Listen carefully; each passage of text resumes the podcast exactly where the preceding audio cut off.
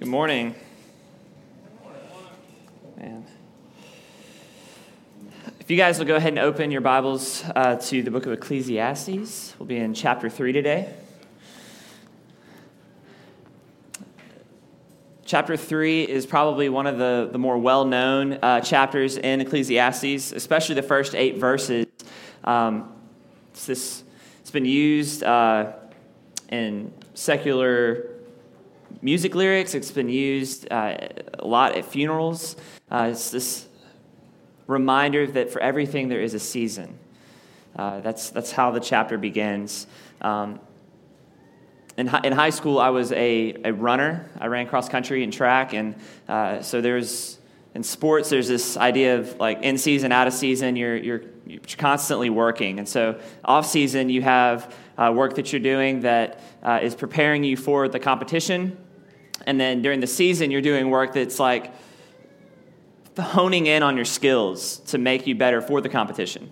We understand like seasons in sports. We get it with the weather. Um, seasons exist. You have not in Louisiana, but you have you know winter, spring, summer, fall. Um, th- those exist in places of the world.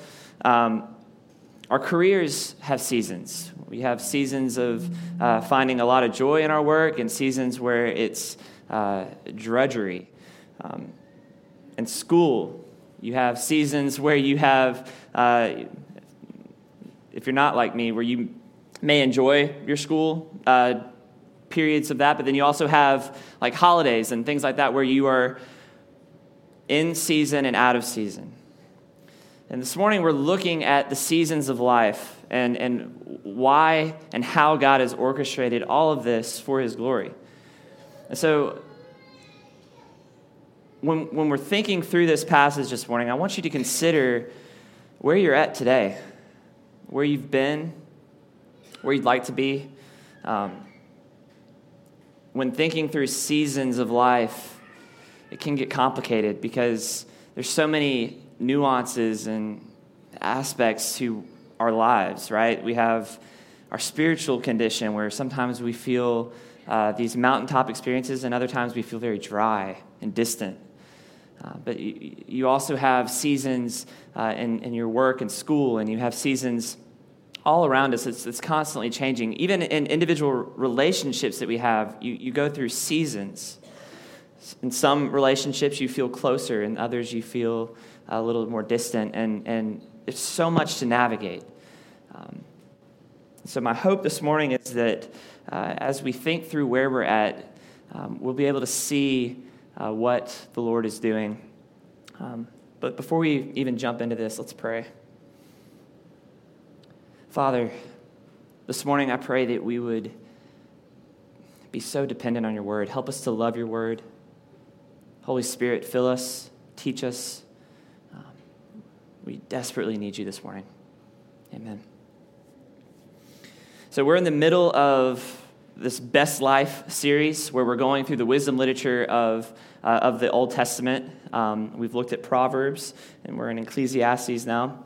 Um, today is our last look at Ecclesiastes, so uh, we'll be moving on after this. But over the past couple weeks, we've had a look at this incredibly relatable book.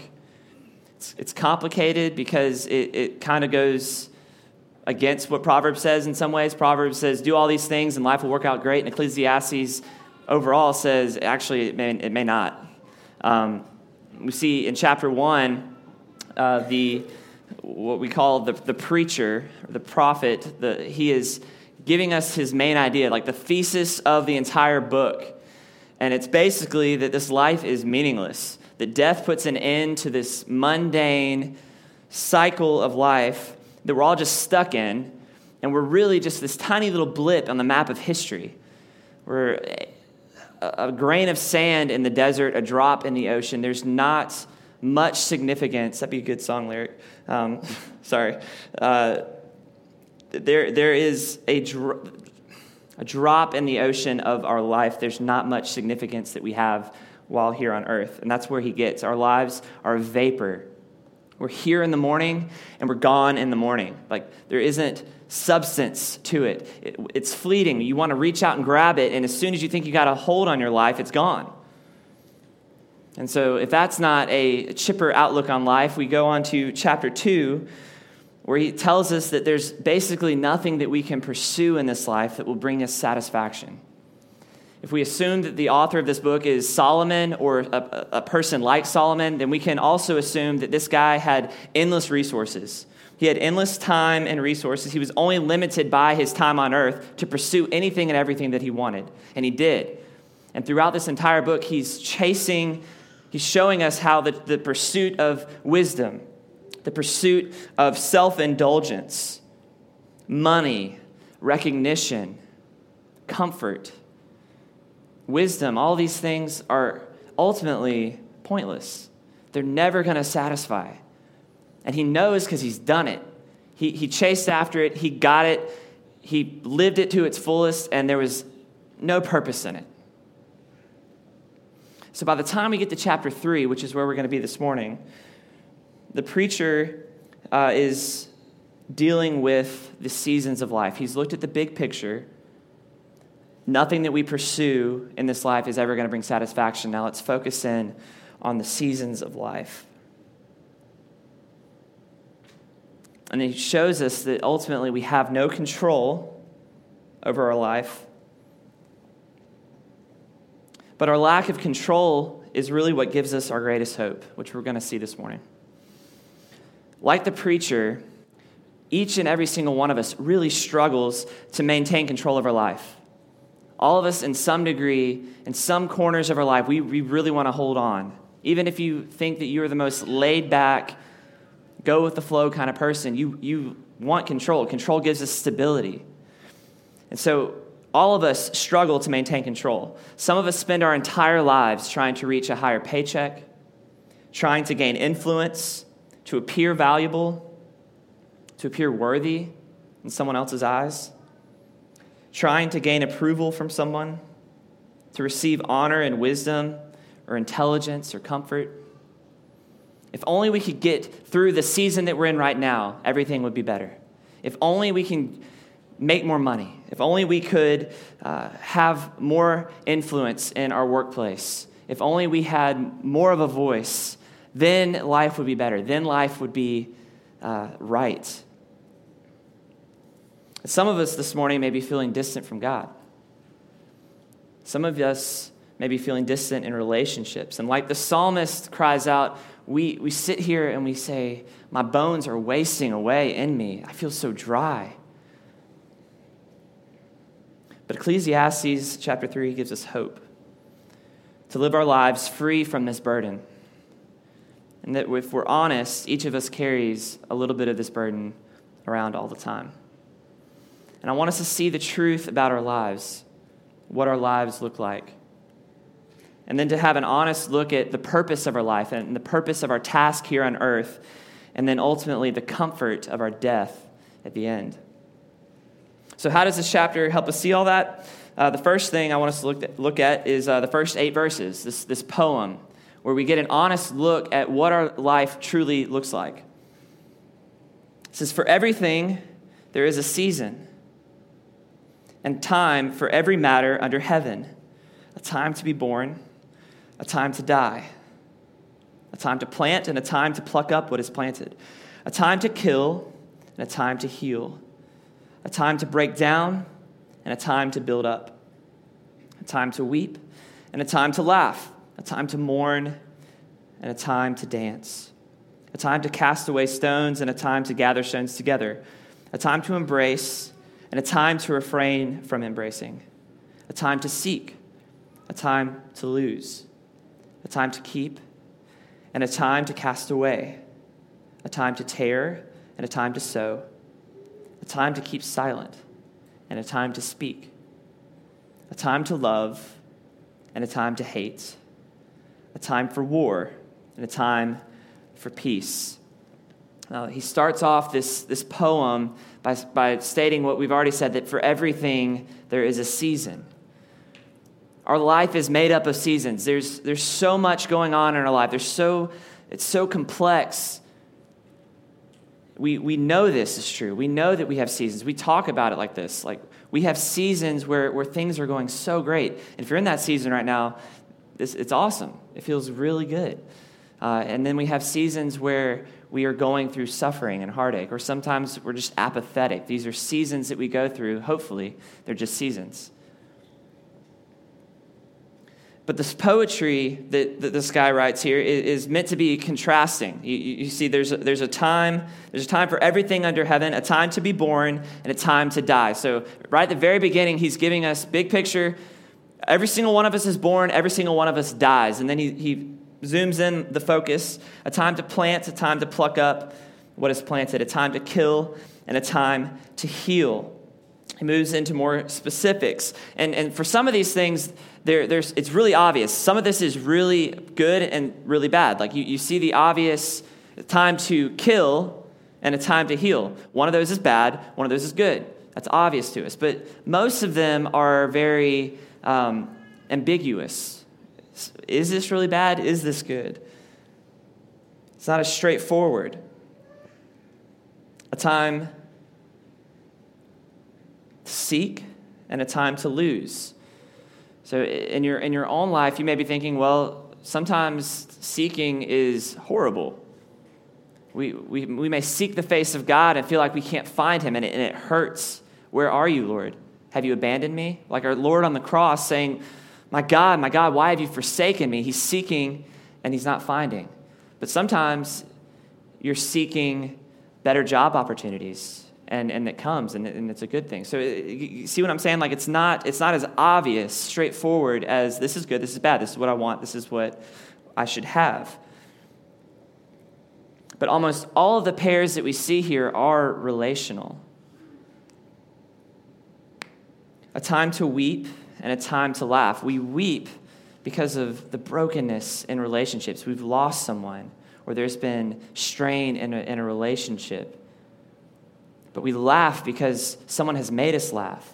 At some point in our life, a person who has made us laugh will make us weep. Whether that's from hurt in the relationship, things said, or death takes that person. There will be weeping from laughter. A time to keep silent and a time to speak, a time to love and a time to hate a time for war and a time for peace. And all of these things, every single one of us is included in it. There's nothing missed out in this section. Every one of us experiences seasons of life. There isn't a flow to these seasons. The poetry doesn't have, we have good things that come, and then there's going to be bad that comes after that. It's not this karma lifestyle. When I do good, good comes after that. If I do bad, bad follows. What goes around comes around. That's, that's not what this is saying. We cannot control these seasons as much as we want to. It would be so nice to be able to say, I will take a couple hours of suffering here if I can have like a year and a half of some really good times, and then maybe I'll be ready to move on after that to a different season of life.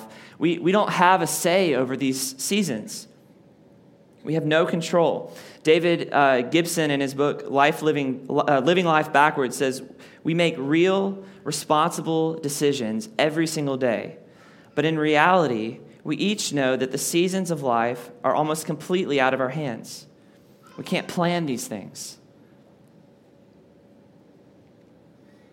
We can't plan when people come into our life and bring us joy and happiness.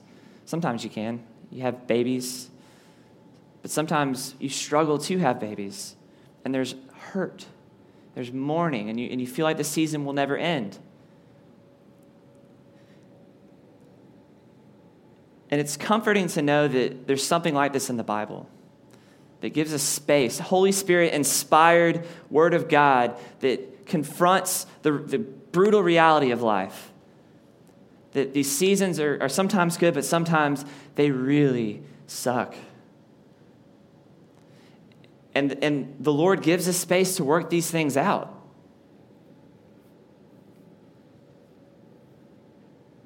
This is a complete summary of everything that all of us will ever experience in our life. Anything that you're going through right now is included in this passage, these first eight verses. But I think that it's important for us to, to know that what's in these first eight verses could, be, could have been written by anyone. Not, not someone that's following after the Lord, that wants to pursue the Lord. Anyone could have written this because it's so relatable, it's so true. It's an it's a experience that we all have. But so what? How does, how does the Lord fit into this? Where's the hope in these seasons? So we look at verse 9. What gain has the worker from his toil? Now, this, this verse is meant to kind of be a shock, to bring us back into, um, you know, okay, I'm waiting for some hope, some relief from this. But now you're, what gain is there? What point is there to this life? But he very quickly goes into verse 10 says, I have seen the business of God. I, excuse me, I've seen the business that God has given to the children of man to be busy with. He has made everything beautiful in its time. Also, he has put eternity into man's heart, yet so that he cannot find out what God has done from the beginning to the end. I perceive that there is nothing better for them than to be joyful and to do good as long as they live. Also, that everyone should eat, drink, and take pleasure in all his toil. This is God's gift to man.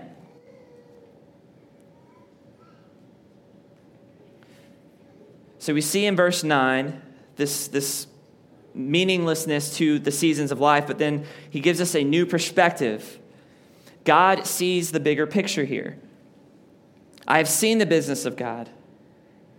I've seen the business that God has given the ch- to the children of man to be busy with.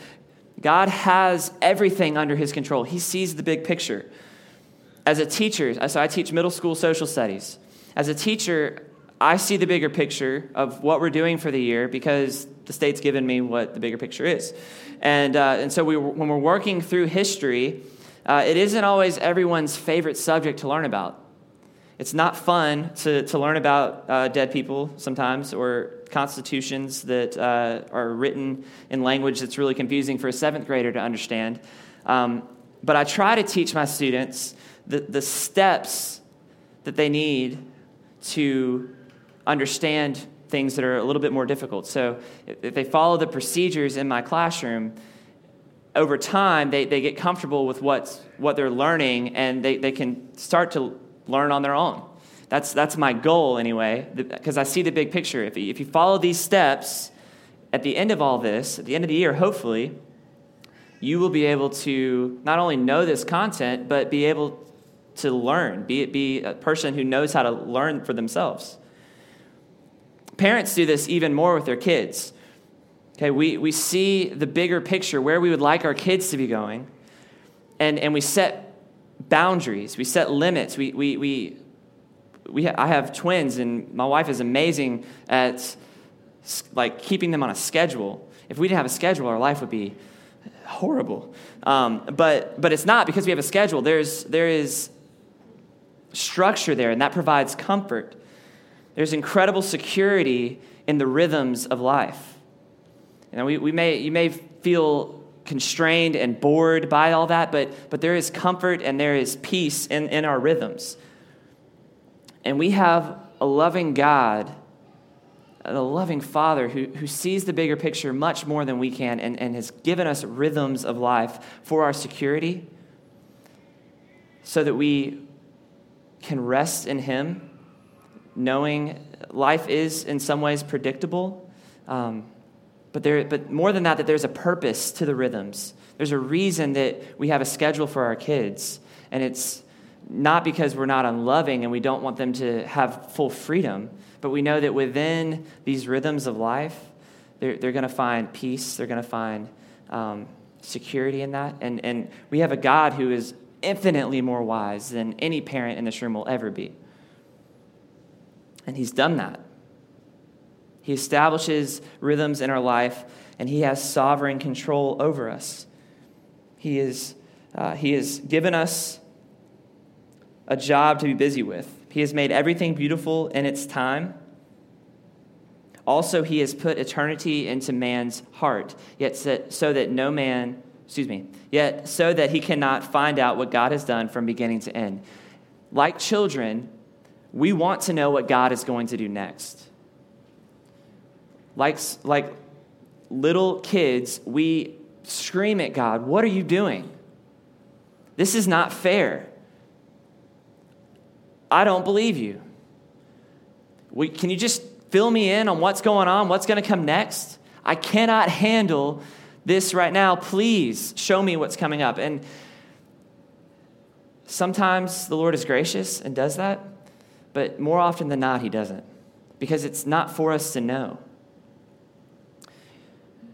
We have the, the benefit of thousands of years of history and, and the New Testament, and we, we have been able to look back and see Christ and know that he has come and he has died for our sins, that he was resurrected so that we could have new life in him.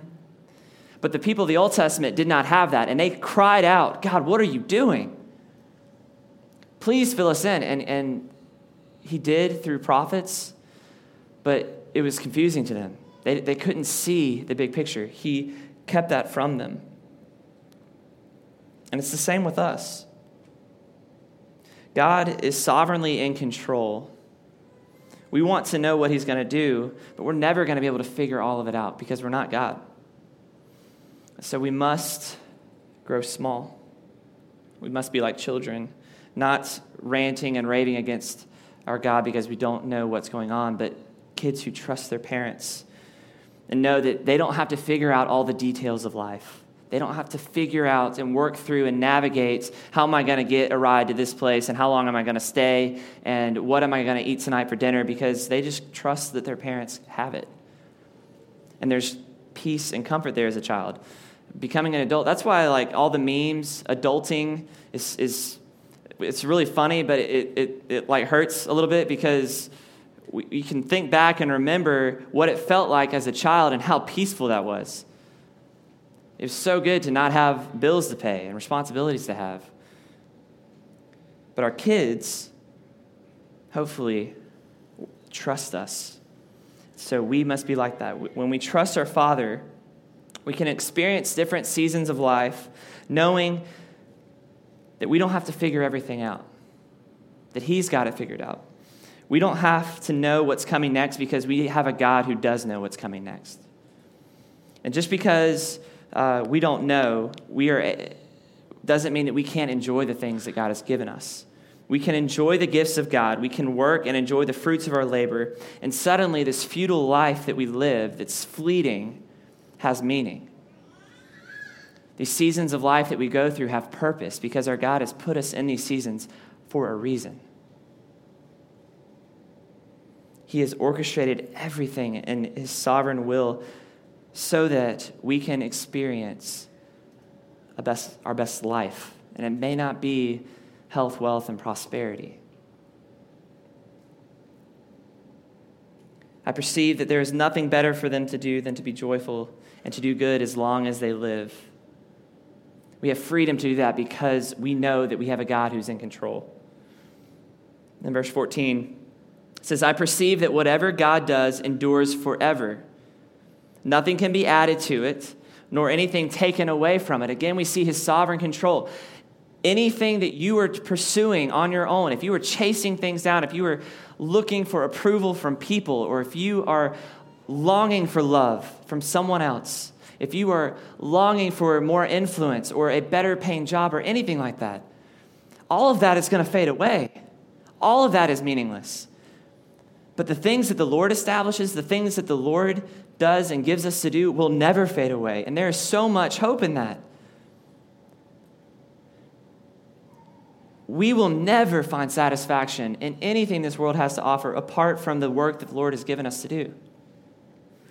And in the seasons of joy and the seasons of hurt, we know that all of that that we're working through and going through has a purpose, and there will be satisfaction at the end.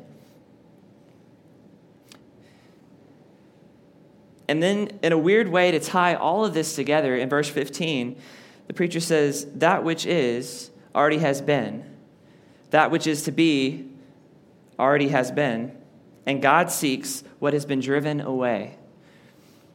There's nothing new in this world, nothing new that you're going to come up with that hasn't already been tried, no solution to our problems, nothing.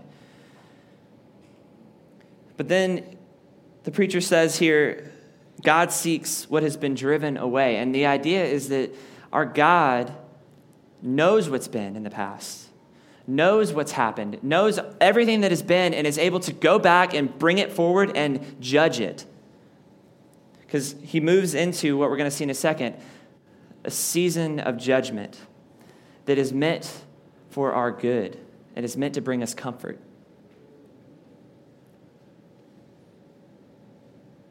When we work, we can do what Colossians 3:23 says, whatever you do, work at it with all your heart, as working for the Lord, not for human masters, because we know that everything lasting that we do only lasts because of the Lord.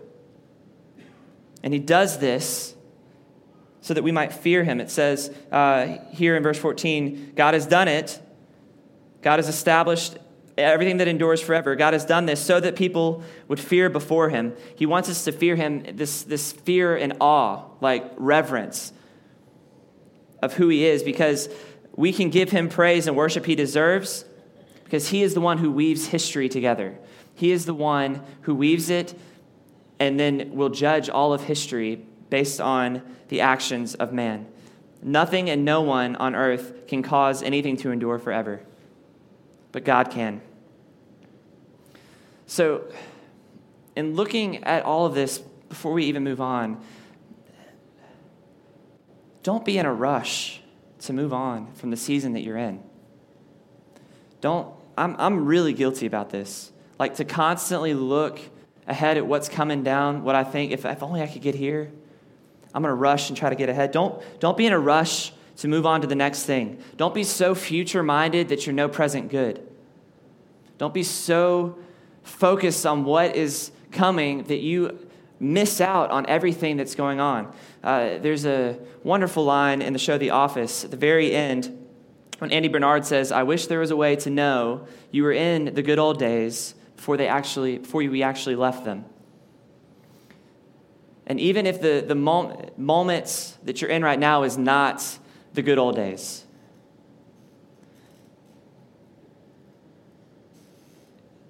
it's not good for our hearts to rush through the things the Lord has put in your life for a purpose. Live wisely with the future in mind but don't miss out on what God is doing now because you're ready for the next thing. Don't check out of relationships because you've already moved on to something else. Don't rush to leave Monroe because you think there's nothing going on here. Don't rush out of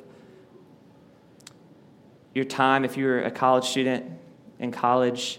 I mean, get done, but enjoy that time. God has put you there for a reason students wanting to just hurry up, if only uh, you, we can move on and just become you know 18 years old and move on to high school, get out of our parents' house, then I'll start to live. Then it's going to be good. Don't rush out. Enjoy the moments that the Lord has given us to live in.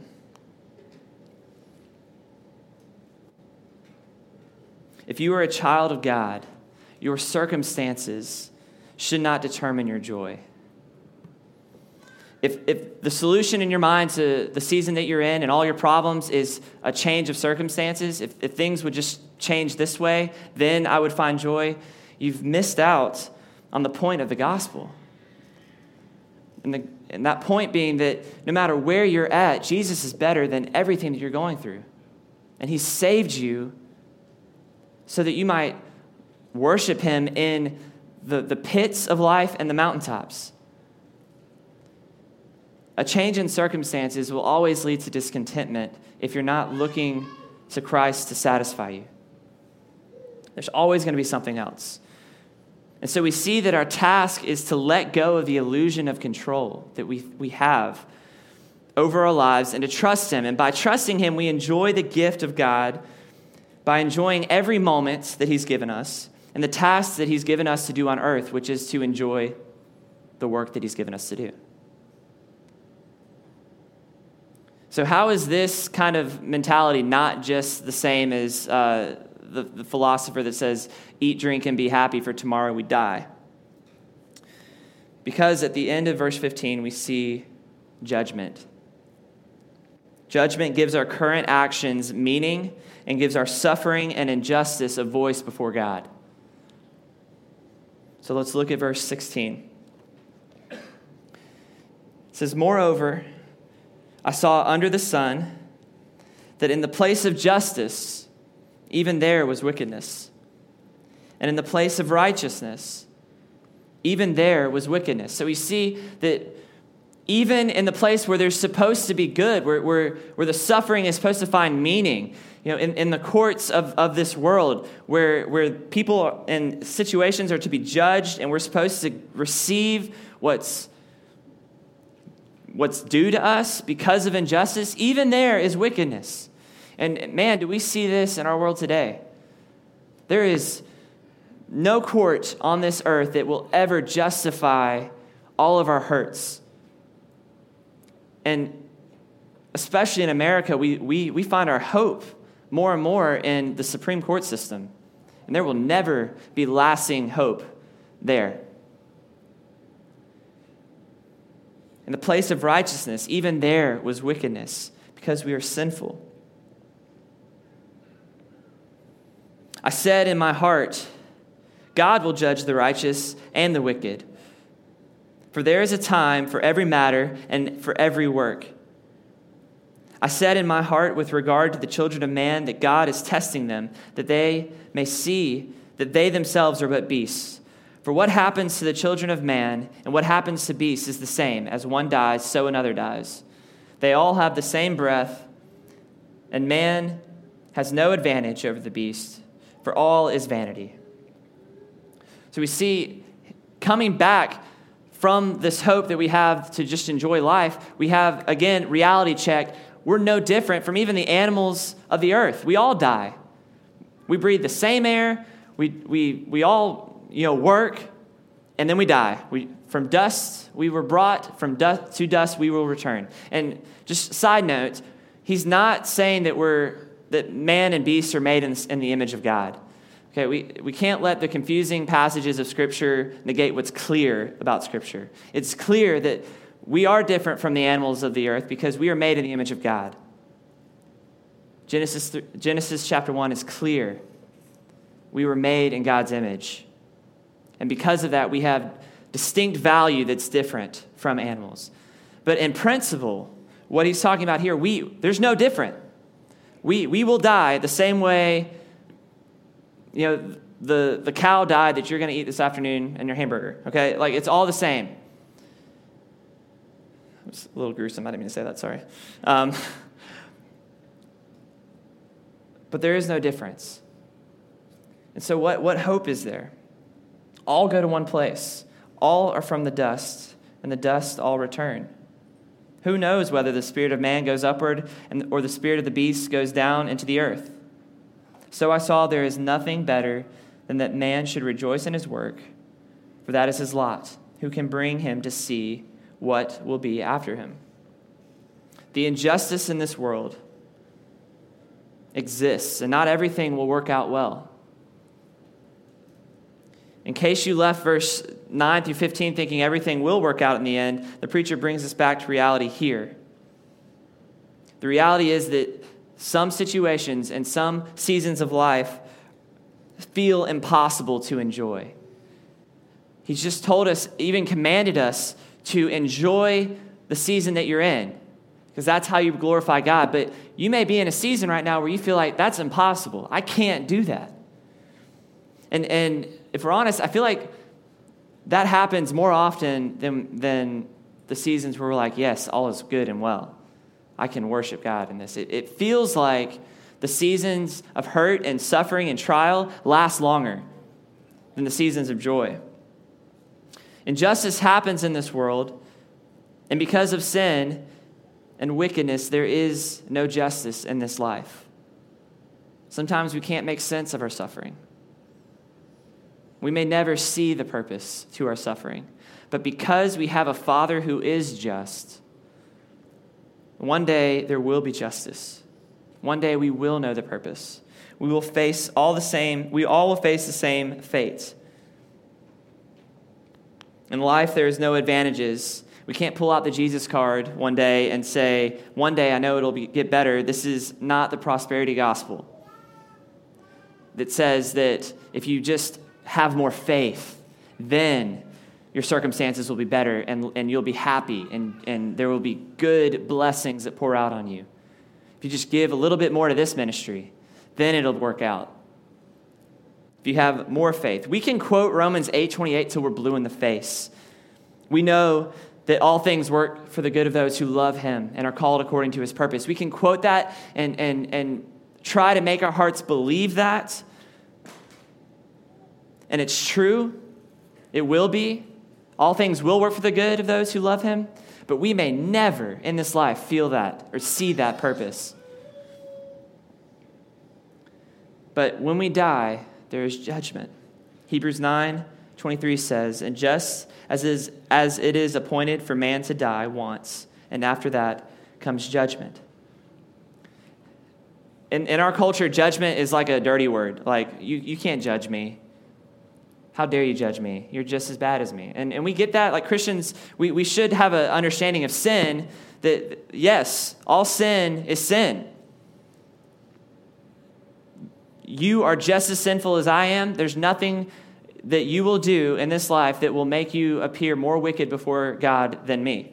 All of us are wicked before God, every single one of us. But judgment is necessary and good, especially from a good and just God who is perfect.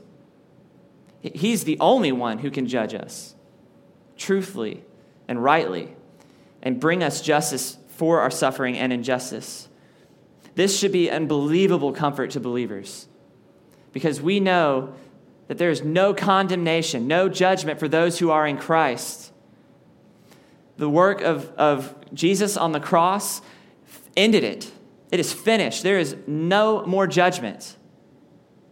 And that is incredible news. But for the non believer, this is terrible news.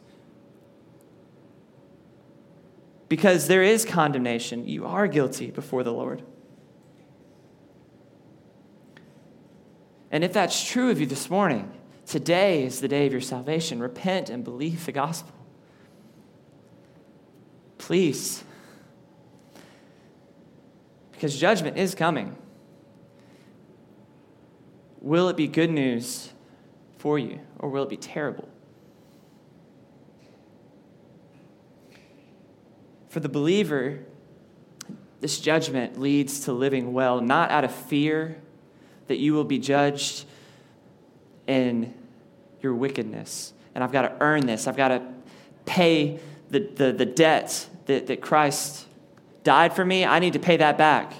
In my, in my early years of salvation, I believed that so much, and it, it made a shipwreck of my faith because I felt so much that I needed to pay penance to God.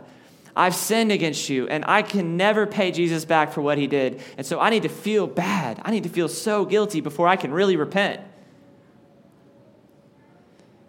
But, brother and sister, that spits in the face of what Christ did on the cross because you will never be able to pay him back. You will never, ever be able to pay back the debt that you owe. And that's the point.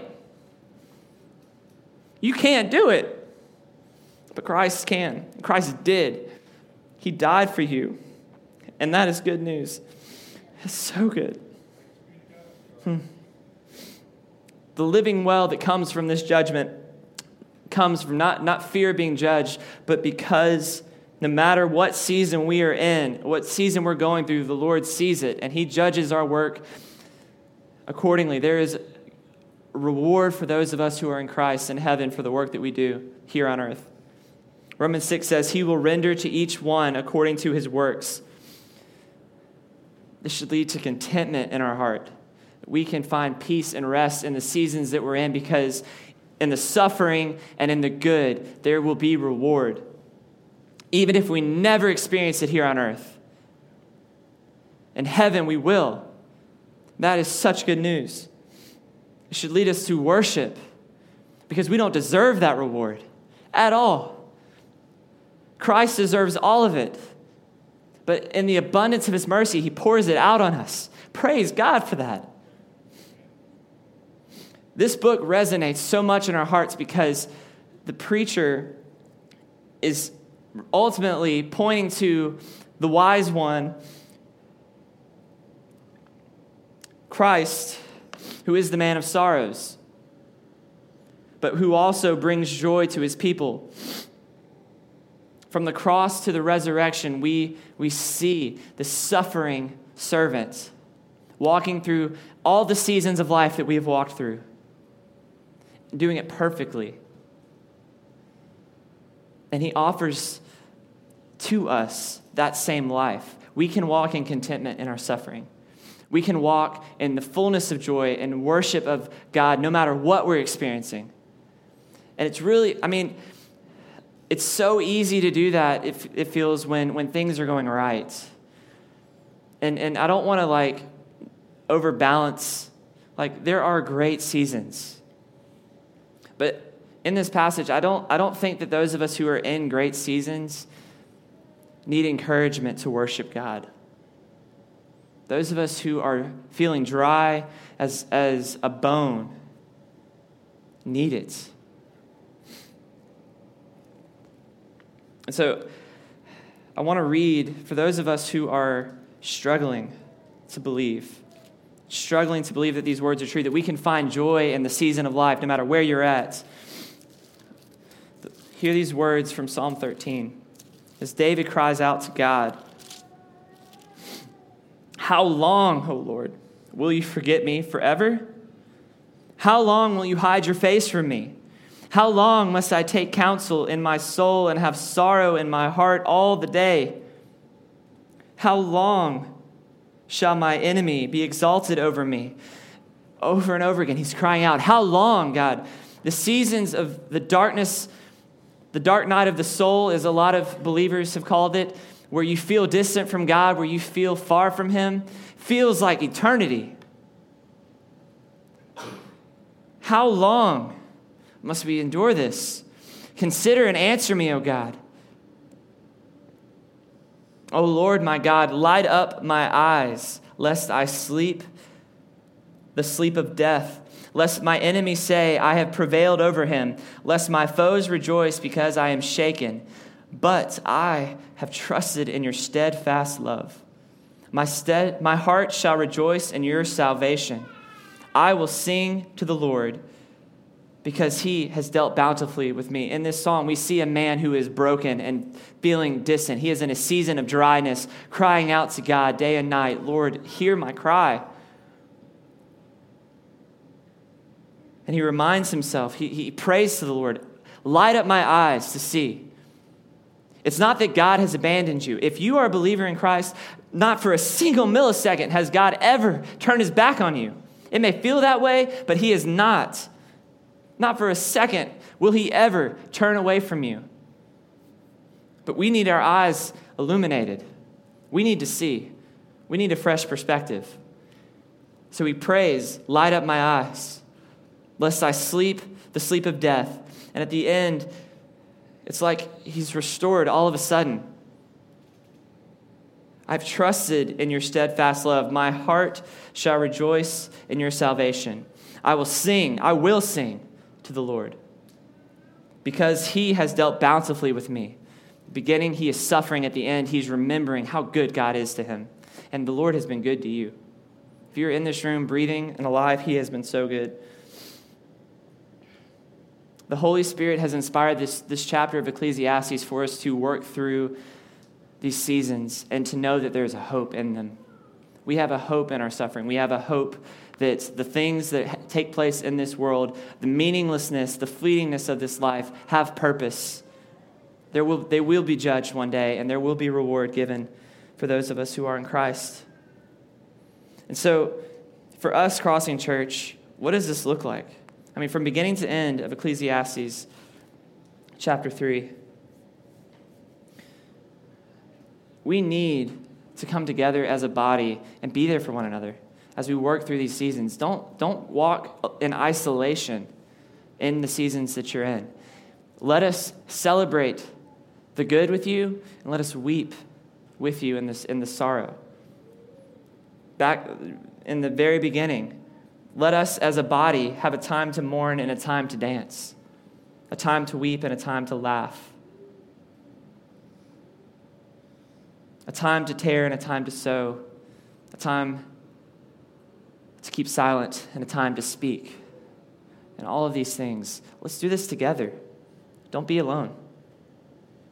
Let people into your life and experience this with you. If you're in the dark night of the soul, don't live alone in that, but know that there's hope. Know that there is a purpose for it.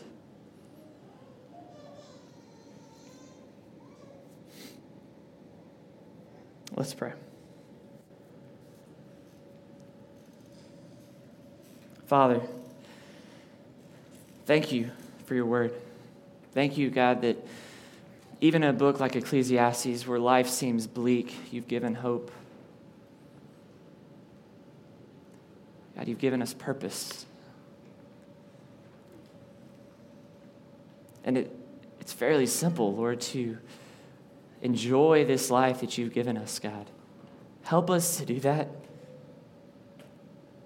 Help us to repent where we need to repent to, to pour out thanksgiving where you have been so gracious. God, thank you for your son. God, because of him, all of this is possible. The hope that we have is real. In Christ's name, amen.